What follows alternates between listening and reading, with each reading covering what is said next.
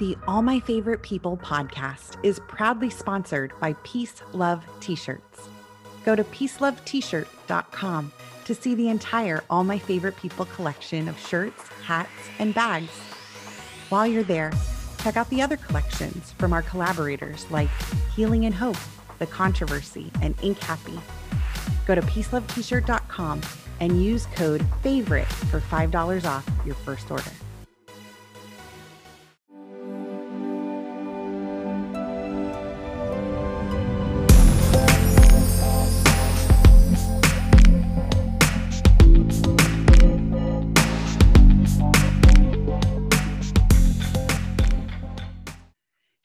Welcome to another episode of All My Favorite People podcast. Thank you so much for joining me. Today, I have with me Ben Markham. He is the discipleship pastor at Discovery Church here in Orlando, Florida, which just so happens to be my home church for the last decade or so. And welcome, Ben. Thank you so much for joining me.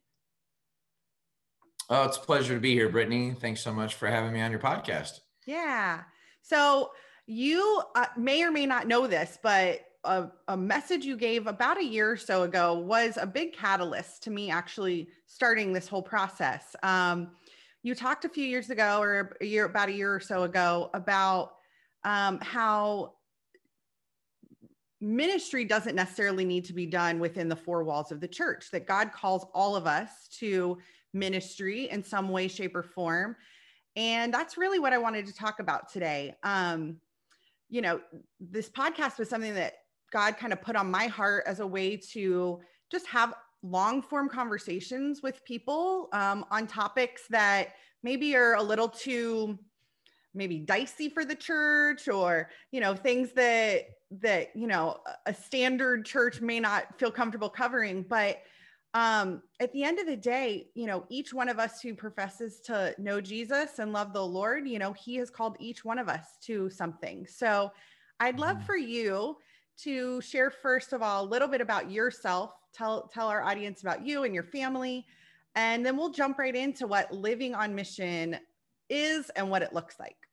Well, thank you very much. And it's a pleasure to be here. And really it's I'm honored by the fact that, that a part of a sermon I gave a year ago, you know, has led to beginning this podcast, and it's played a role in the story for you of living on mission, of starting up, really what is a really incredible platform now for ministry. The podcast has just given, us tremendous opportunities to hear diverse ideas, you know, and I love podcasts. I commute, so I listen to them all the time. So I'm thankful for yours and thankful for podcasts in general. So yeah, so being on mission, living on mission is certainly something that's played a role in my life since I was very young. I definitely, Brittany, you know, my story, I don't feel like is like a lot. I knew from age 16 what I was going to do with my life. And that is just not everybody's story. But when I was 16 years old, I was really pursuing my relationship with Christ very seriously, and was at a conference for students. And I felt like the Holy Spirit was saying, go up to the altar at the end of the service. And I couldn't tell you what the sermon was about, or I can remember one person that was there that was a pastor that I know.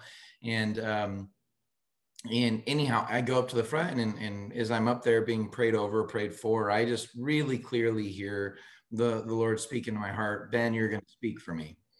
And that became a defining moment for the rest of my life, for the trajectory of my life, was this, you're going to speak for me. Now, understand, up to this point, I was not a speaker. My dad was a preacher. I'd listened to sermons 3 times a week my entire life. But it had never been identified in me by anyone else that I had some sort of giftedness around teaching or speaking. And so I was a little bit surprised. What I had been drawn to growing up was theater. And so I did find myself on several occasions on stage acting. I liked the script. I liked the interaction with the audience. But again, just didn't see myself as a preacher. Well, opportunities begin to come up after that.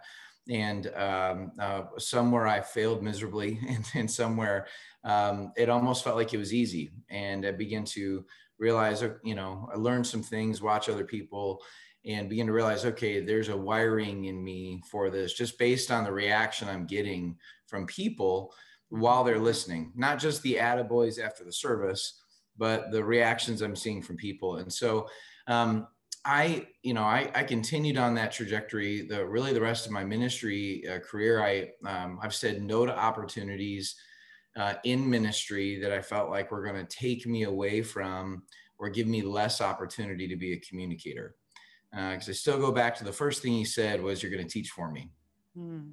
So some of my other skill sets have provided opportunities for me to do things that would be even more leadership focused or even administratively focused, running events and things like that, running departments and overseeing staff. And all those are great opportunities. And I have some passion around those.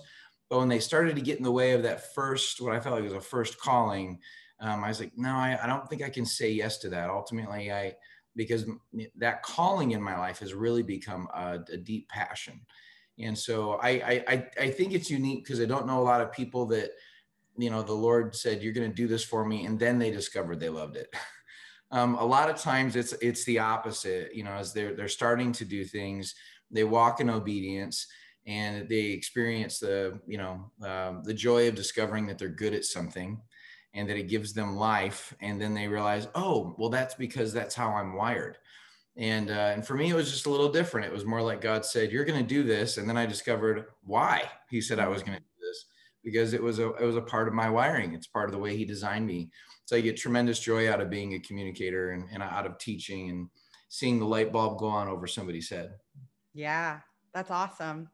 I have a somewhat similar, I don't think I knew at such a young age what I wanted to do or be. I'm still kind of figuring that out, and I'm almost 40. So, but I had a similar experience when I was 21 where, you know, the pastor said, if you're feeling like God is putting something on your heart that you'll be in ministry, you know, we want to pray over you. And so I walked to the front and I let someone pray over me in that regard. But at the time I thought I was going to be like a Christian rock star, or like I had grand visions of, you know, Christian fame, if you will. And obviously that's not the route God had me, but, and this kind of leads into, you know, my story is a big piece of why I feel on mission. My past and being a single mom, starting a single mom's ministry then, because, you know, that's part of my story, but that's a piece that God has allowed me to use now here in the future, you know, to help other people, you know, bring other people to him. So let's jump into, you know, what living on mission really is and what it looks like and how our stories play a part of in that. Yeah, no, I think that's great. I think a large part of living on mission is going to be about living in close relationship with Jesus Christ. And so for me, it always begins there. You know, yeah. I do think there are people who identify what they're good at and have a sense of purpose that are outside the Christian faith. But for those of us who are in the Christian faith, we derive our first sense of mission and purpose is to know God.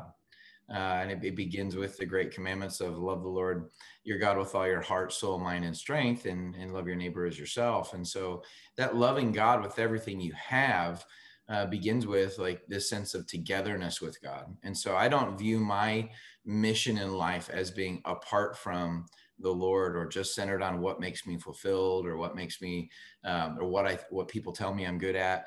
I really see it as a partnership, meaning that every sermon I prepare, every meeting I'm called in to lead, or project I take over at the church that I'm leading, there's a sense of in a very real prayer that's Lord, I can't do this without you, and Lord, I don't want to do this without you.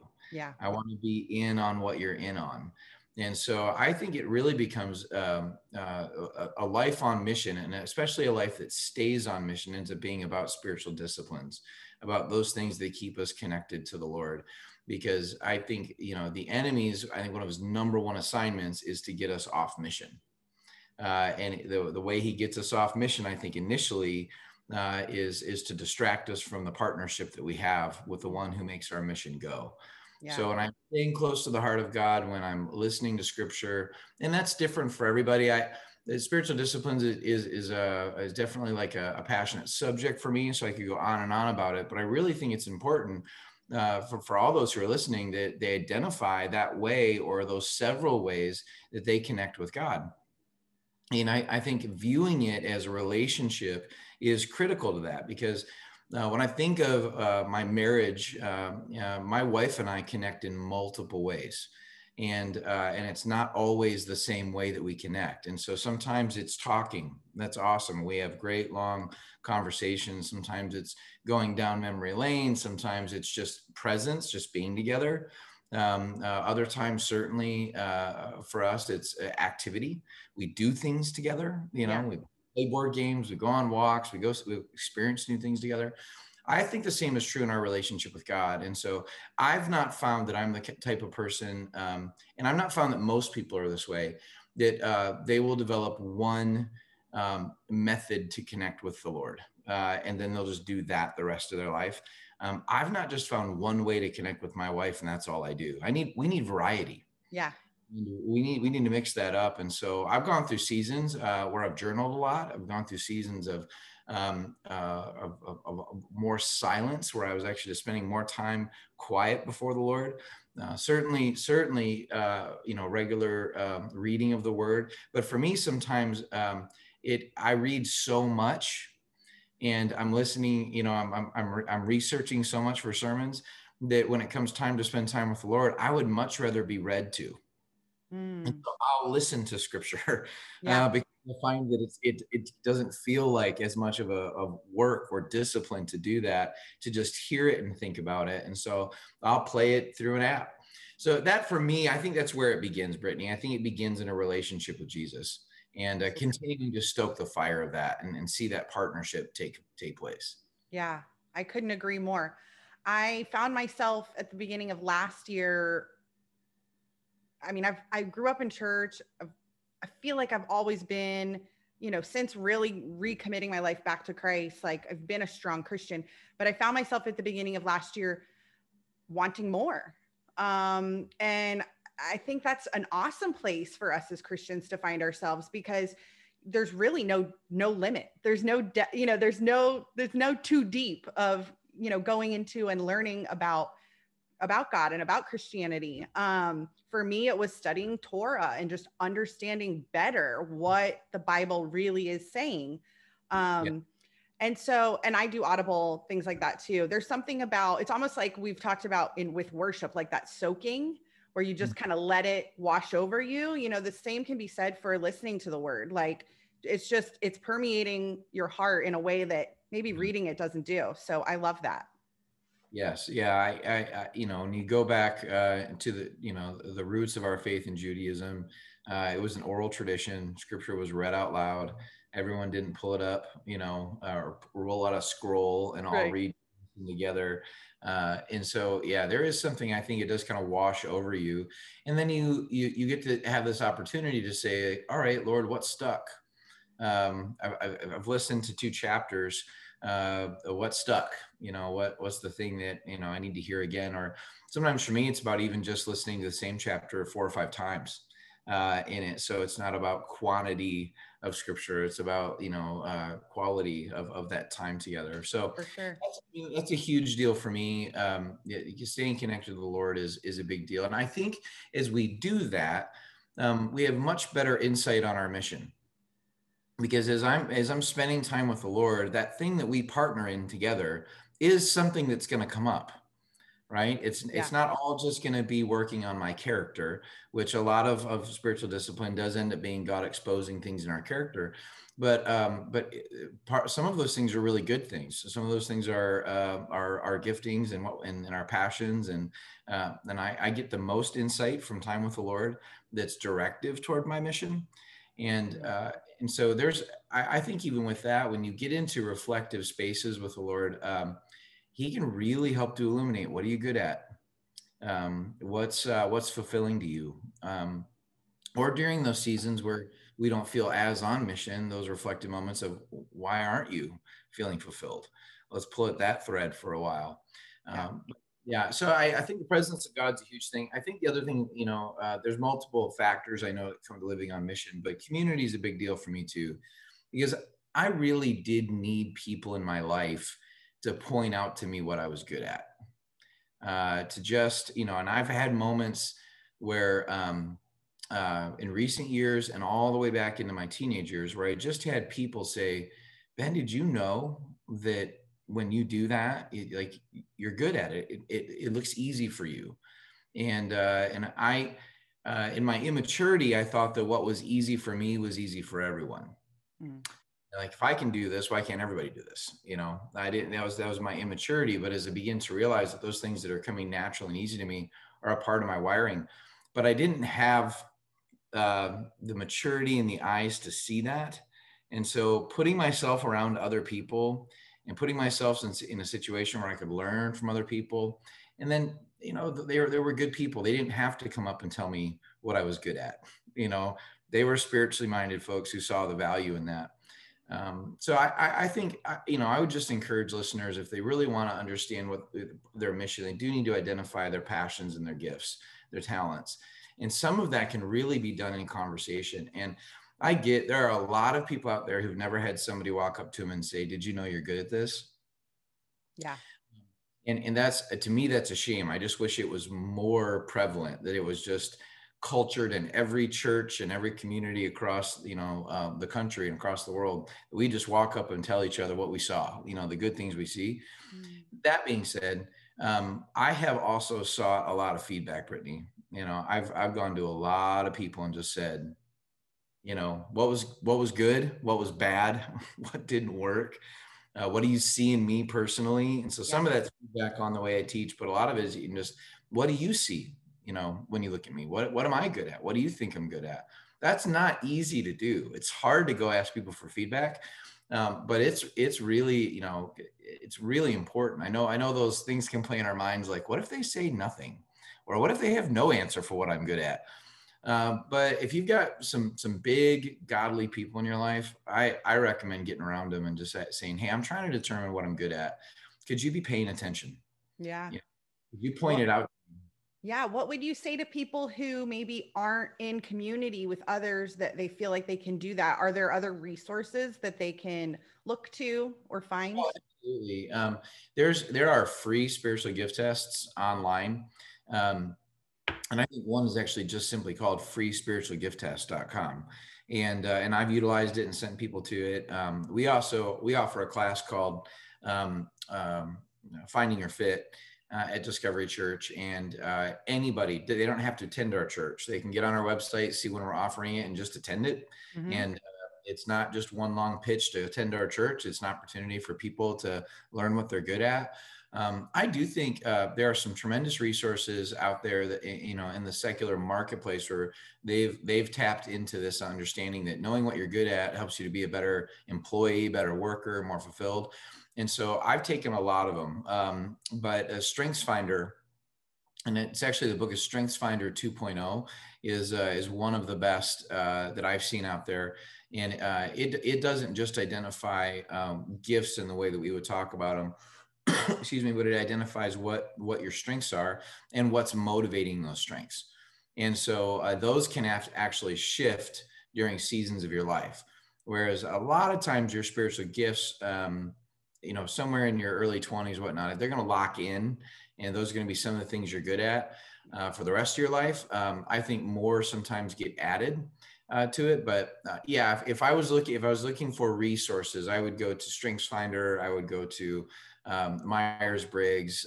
There's one called the DISC, D-I-S-C profile. Mm-hmm. That's probably my favorite one, because it'll actually show you your spiritual gifts with your personality profile. You can do them together.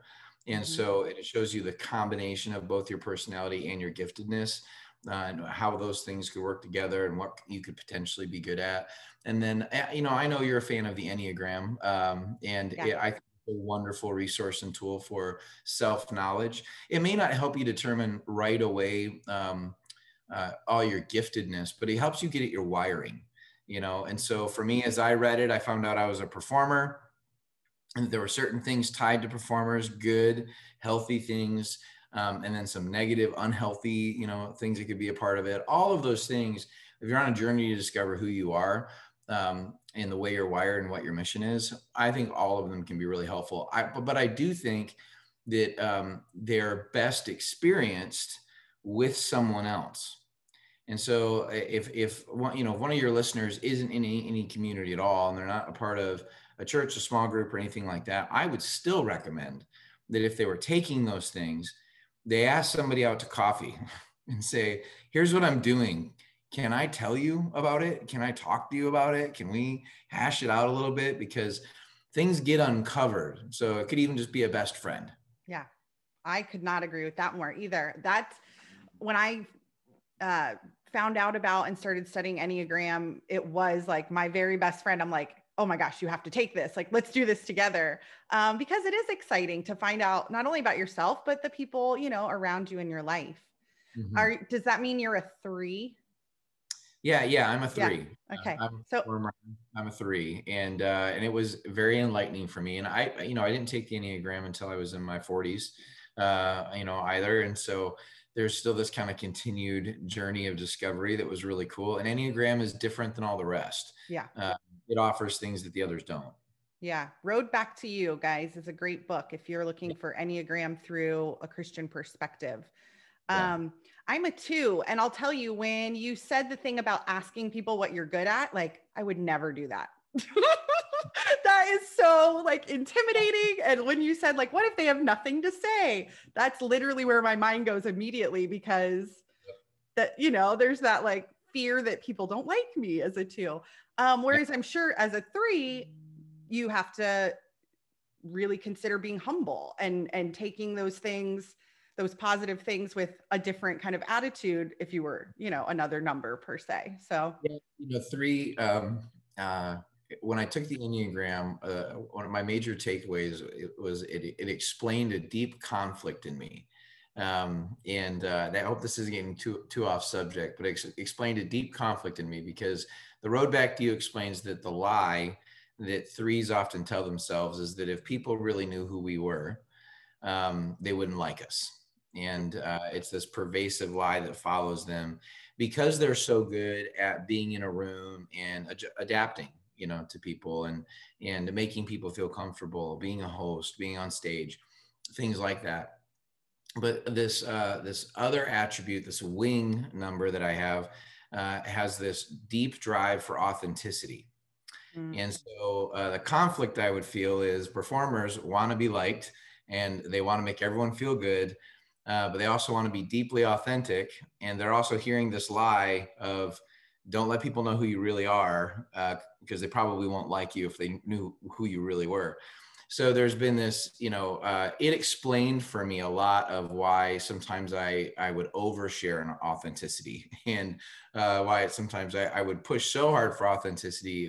It was more actually rooted in fear than it was in just a desire to be authentic. I wanted to drive people away first, just tell them all this stuff about me, and if they want to leave, they leave now, because I don't want to hold any secrets about myself.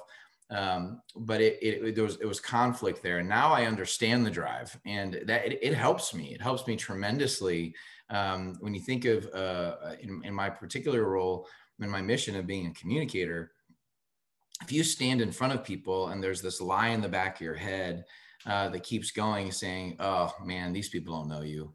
And if they really knew you, they wouldn't listen to anything you had to say.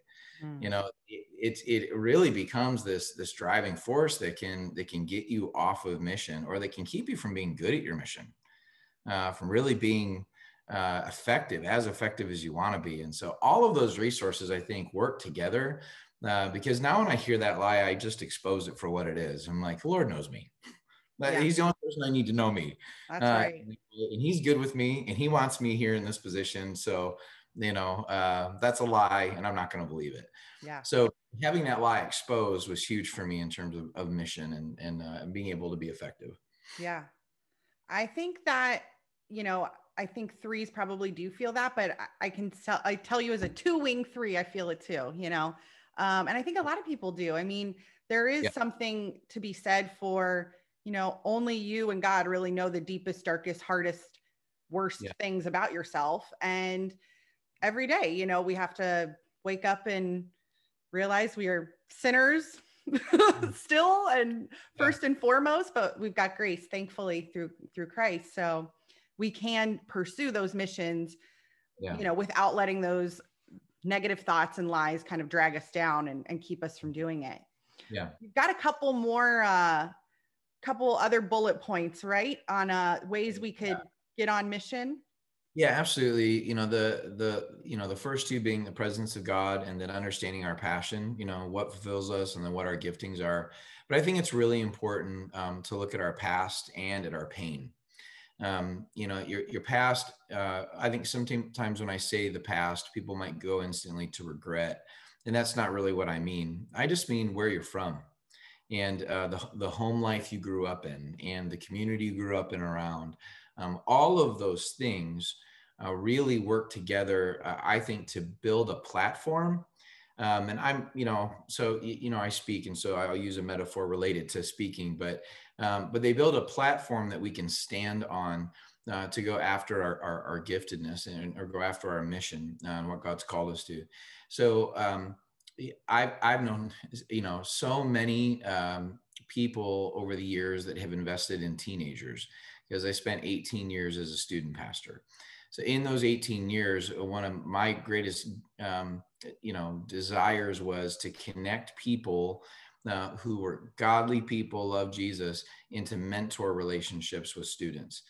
And so I've just seen people from all walks of life and come and do that. And what I've seen consistently is how their past plays into their present ability to be on mission. And so what I mean by that is I've had many men who would tell you there's a part of their story they'd never had another man speak into their life, or the men that did speak into their life spoke such lies, I mean, lies might just be the best overall word to say there. The lies could be just worldview, how to view the world and it being negative. The lies related to who they are as a man, or just never had men that said anything in general. And when they would get the opportunity to mentor, and I'd cast that vision of, you could be someone who helps a young man find out what they're good at, find out that Jesus loves them, and define manhood for them as an example. It would light them up. And it was their past that spoke into that, because they would just be determined to offer to somebody else what they didn't have. Totally. And so it was where they were from. If it was a broken home or an absent father situation, or just a father who was present and completely emotionally unavailable, they would step in to mentor these young men, and it would change them. Equally, I've seen people, men and women, who were raised in really, really healthy environments.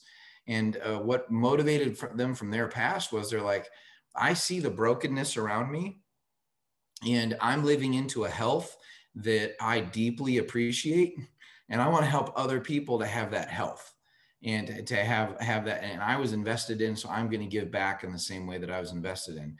So I just have so many former students now in student ministries kind of across the country who are just investing in other students because of the way they were invested in.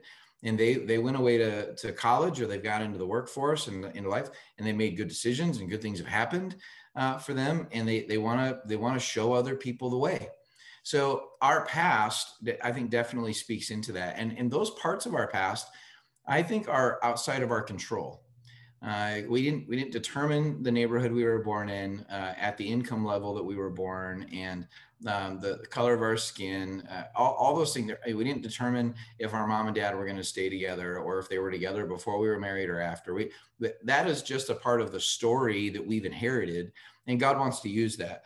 So I don't think we look at our past and go, you know, I'm a victim. I'm, you know, it's so unfair that I've had to struggle more than others. I think what we have to see is that struggle is God's been using to build a platform for you to stand on, and through your mission, declare his goodness, declare and to live into the mission he has for you. Does that make sense? Yes, and amen. Because like, seriously, I believe that for myself. Like, I know that my pain was for a reason, and my poor decision making and of my past has been redeemed through some of the things that I've been allowed and God's allowed for me to be a part of and do. But I also love that you bring up that it doesn't, like, you can be really healthy and still look to your past that was really healthy to help others. Because I think, like you said, so many times people think, oh, my past, and they go, at least for me, I go right to regret. I go right to the mistakes I made and things like that. But that there's still just as much of a place for, you know, the young man or young woman who grew up in a great loving Christian home, and you know, that's been modeled to them, and now they can model that to someone else or their kids or whatever. Because I think if I remember correctly, like, you grew up in a Christian home, you kind of had this, I don't know your life. I can't say for sure, right. But right on. I'm a preacher's kid. Yeah. And you know, it's a unique setting in our home, throughout my childhood. My dad and I have talked about all of this. My dad was a pastor, but bivocational. And so what the impact that has on a family is that you've got a dad that's just not really around a lot, because he's going to work all day, then he's coming home and trying to be a pastor to people in the evening. And where we lived, there was a large hospital that everyone in the state would get sent to. And they would call him, pastors from all over the state would call him and say, I've got somebody, could you go visit him? Mm. And where he was at, just being excited to be in ministry and all that, he would just say yes to all of those things.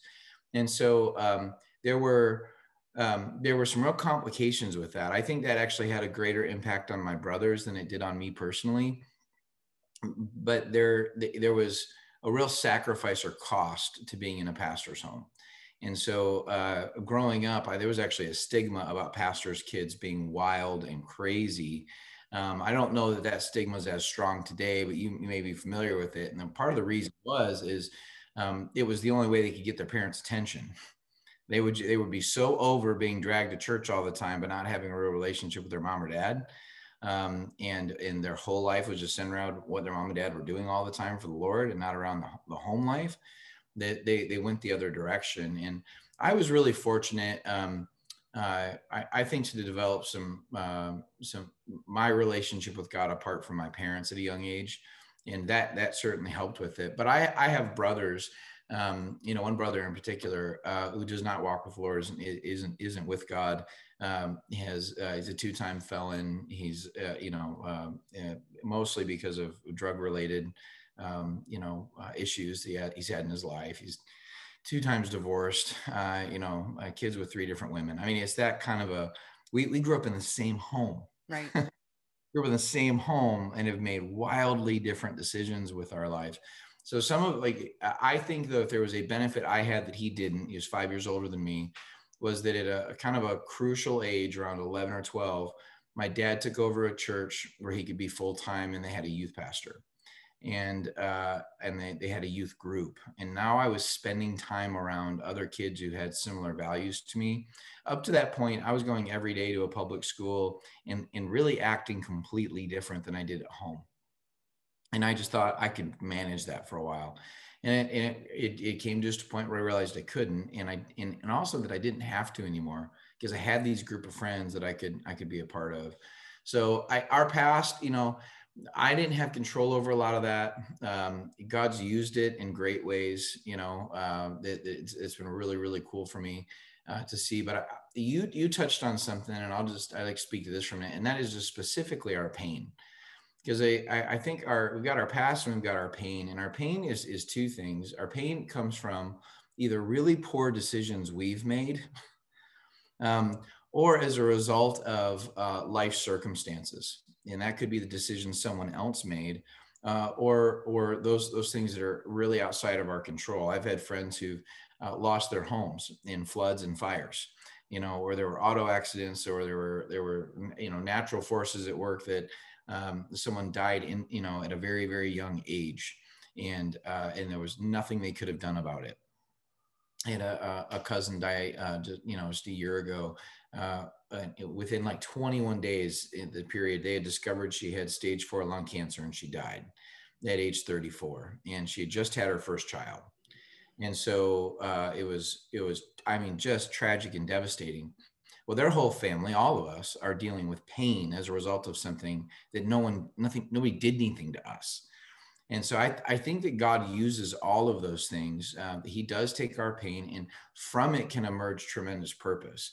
And so, I know for me, the story of my brother and where he's been at, I've been able to minister to people who have siblings, and I really empathize with those parents who have children, and because I've seen it, my mom and dad, who have gone the wrong way with their life and in very destructive ways and into drugs and alcohol.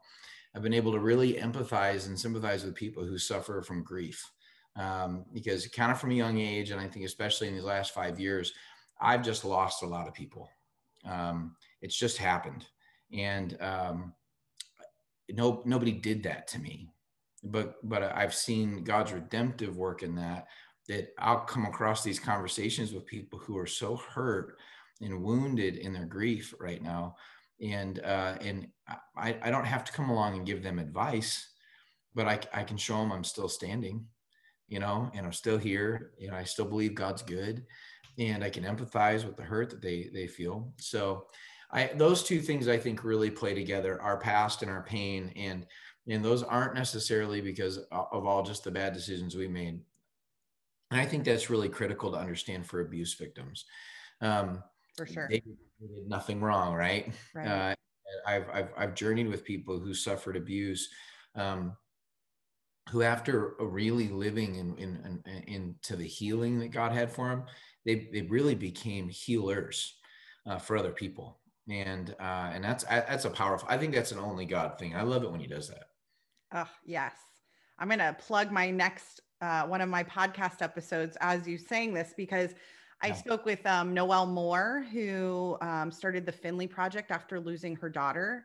And one of my girlfriends, Chisel, started a domestic violence survivor program, because she is a domestic violence survivor. And so I think right there, two perfect examples of, you didn't make this choice per se. This was something that, God allowed for some reason. And now we know that reason is to help others, and I know personally, you're able to process, it's challenging, but you process your own pain and your own past while helping others. It's not that you get better and now you can help others all the time. It's usually a process of just continually working through all of that.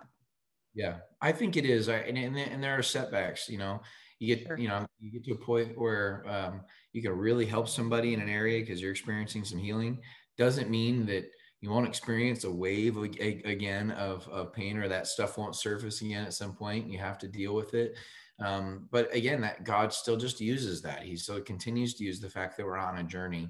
But I think it's really hard to see when you're in the middle of the pain how God's going to use that as a part of your purpose. And I think that's why it's so important that we look to scripture and examples in our own lives, like the ones you have, of people you've seen who've lost children, who are survivors of domestic abuse.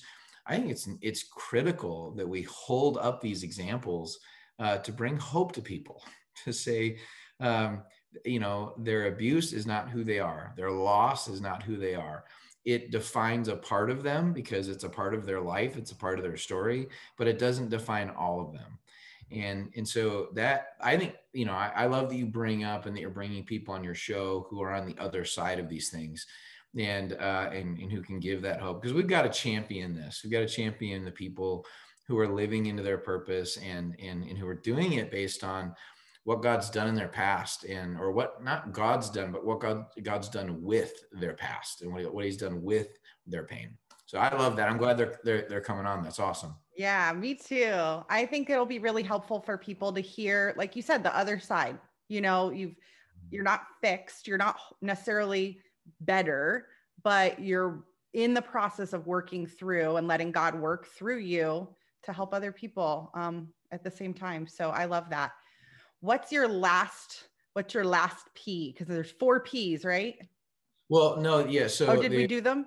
Yeah, we did. Okay. We did our past and then our pain, and I like to separate those two because I do think our past, like your family of origin, and where you're from. It could be the city you were born in, all that, the neighborhood you come from. I think your past and your pain should be kind of parsed out because there's nuances to them that are very different. And both include some things we can't control necessarily. And in both, you know, our past isn't necessarily, like I said before, all filled with negative. But your pain, you know, it's hard to look at pain and just go, oh, love that. You know, that's awesome. Give me some more pain. Our pain really, I think, is a separate thing because there is such a negative connotation to it. And yet, if I were to give you kind of a parting thought, though, I would say looking to Romans 5:3-5 or to James chapter 1 in the first 4 verses there, what you see are men who are writing to the church, the men who have suffered and who've been through things, who are saying, listen, if you embrace the process and you persevere, that perseverance will produce character. Character produces hope.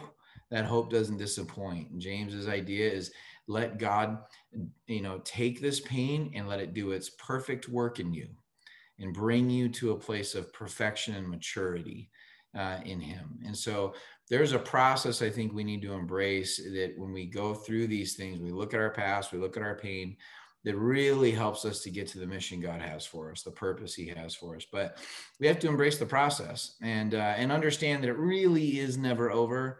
I think one of the profound truths for me in the last couple of years that you guys, you know, really worked on me on is because I've never been where I'm going to be, I'll never be finished. And just meaning that I'm in my early 40s now with a couple teenagers, and I've just arrived here. I've never been in this phase of life. Yeah. So it's a new process for me to go through. It's at work to make me more mature. That's at work to produce character in me. Soon, you know, hopefully not too soon, I'm going to be a parent with kids in college. All right. I've never been there before. And when I get there, there's going to be whole new lessons to learn in that phase of life. And so I think just embracing that journey, I think there's a mentality we have as Americans that there's this finish line that we'll reach in our maturing with Christ. And it's just not real. We don't get to, like, you know, I've had my mind like, you know, by the time I'm like 45 or 50, I'll have this figured out, you know, I'll really, really have it down. And it just isn't the case. And I think that's so true, even related to our mission, because Brittany, I'm doing things now on my mission that I simply couldn't have done in my early 30s or my 20s. And so God's actually continuing to reveal to me new things I'm good at, or new things that are fulfilling to me. And those things shift and change. And it's because I just arrived here today, never been here today before. And it really, so that's the thought I would leave, is just to embrace that journey, because life happens in process, not in the final product. Yeah. So much of life is just the journey, not the destination. And so, awesome things to think on and embrace. Very cool. Well, you did not know this, but James 1:1-4 is my life verse, and it has been for a long time. So I'm just sitting here smirking as you're telling us about it, because that's like, it's hard to consider it all joy when you're facing trials of many kinds. It's super challenging, but there is something beautiful that comes from embracing and just attempting to wrap your head around the idea that, like, God has this, there's a reason for this, and God's going to use it. And even just reminding yourself of that verse to just press on, like, you know, he's going to make a way, you know? And so I love that. That's what you shared. I know you're wrapping up, but I do actually have one last question for you before we call our time. You're a dad of teenagers. I'm a mom of a teenager. Our kids, I've never been here before either. And you led youth ministry for many years. So what would you say to the parent who's trying to help their teen figure out their mission? Because that could be a whole other podcast, but if you could maybe share a little bit what you're thinking in that regard.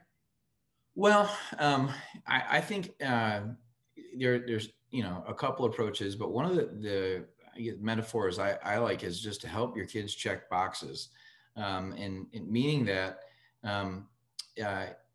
expose them to a number of different avenues of service, of giftedness, of interest.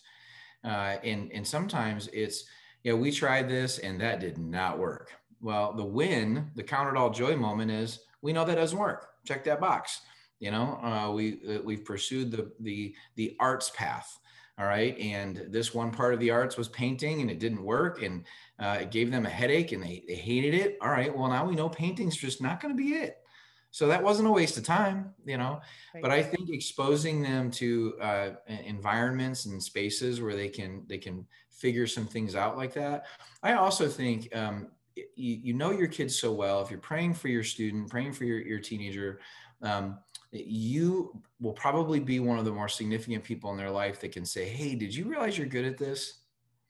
You know, did you know that you're good at that? And so even just last night, my 12-year-old, he has a tremendous wit. He notices stuff. He's interested in everything. It seemed like he's interested in a lot of like small details nobody cares about. But to him, it's interesting and fascinating. And so I just pointed that out to him. I'm like, yeah, but you're really funny. You know, I don't know if you know that, Max, but you're just really funny. And so wasn't like this maybe life altering or profound thing, but what we don't necessarily know with teenagers that we can sometimes predict with children is we don't know what's going to stick. You know, as a former teenager myself, the things I remember are probably not what my parents intended for me to remember. The things that stuck are probably not the things that they set up super intentionally. Some maybe, but there are plenty that weren't. And so I think just speaking to our kids when we see that they're good at something, it can add a tremendous value, you know, to them as well. And so if it's that they picked up an instrument and they seem kind of musically inclined, point that out. You know, you seem kind of musically inclined. Like you know, this doesn't seem hard for you. Does it feel hard? I go, no, it's not hard. I'm like, well, you know, it's not easy for everyone, right? There's probably something to the fact that you can do this easily. Mm-hmm. So help them experience new things. And then when they do, you know, I like to jump in and be interested in what my kids are interested in, but I don't want to get ahead of them on it. I don't want my passion for it to exceed theirs. And so get in, see what they're interested in, and point them in that direction. But yeah, does that help? Yeah, thank you. No, great. And I'm wishing you the best of luck in the next couple of years as you're dealing with all of that fun boy teenager stuff too. So. Well, Brittany, I'm really enjoying the phase right now. I'm having a lot of fun with it. What does happen though, is there is this rising sense of urgency of, you know, when they look like children, it seems like a long time before they'll be an adult. And when they quit looking like children and they start looking like teenagers, you start to realize adulthood's fast approaching, and are they ready for it? And if I prepared them, and that, you know, that's kind of what I'm feeling right now is, are they ready? And have I prepared them? And so, you know, just best of luck. Yeah. I'm right there with you, friend. Well, I will be praying for you and your boys and your sweet family. Thank you so much for your time this morning. I'm going to just direct everyone to discoverychurch.org if you're interested in listening. Ben actually gave a sermon, I believe it was Living Life on Mission, just a few weeks ago. If you want to hear that in its entirety, check it out at discoverychurch.org, or you can watch every week online. I love my church, so I want you to love it too. Yep. So. It's called We Were Made for This, and it's from our Acts 21:22. So I think it was given December, second week in December sometime. So awesome. Yeah. Thank you, Ben. I appreciate your time.